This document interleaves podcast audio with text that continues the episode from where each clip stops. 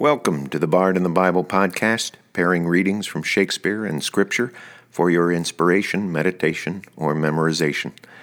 I'm Bob Hostetler, the author of The Bard and the Bible, a Shakespeare devotional, and your host.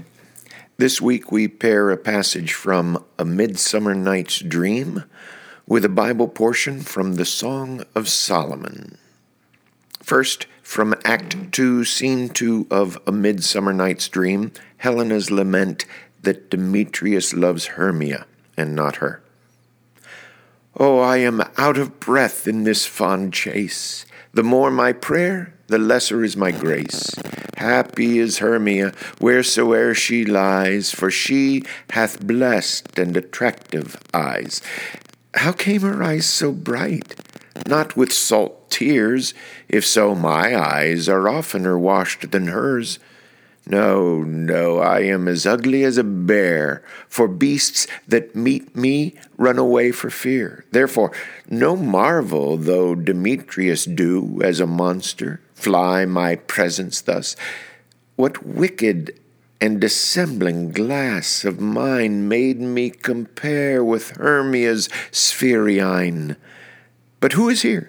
Lysander, on the ground, dead or asleep? I see no blood, no wound. Lysander, if you live, good sir, awake.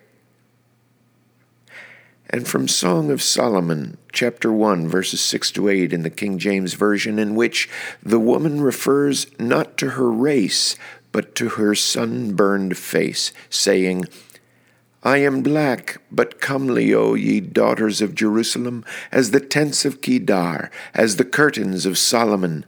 Look not upon me, because I am black, because the sun hath looked upon me. My mother's children were angry with me. They made me the keeper of the vineyards, but mine own vineyard have I not kept.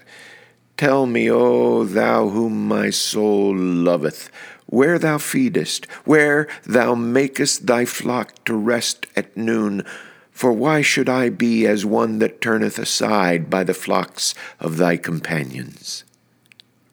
More informative and inspiring parallels between Shakespeare's works and the King James Version of the Bible are explored in the daily entries of The Bard and the Bible, a Shakespeare devotional. Thanks for listening to the Bard and the Bible podcast.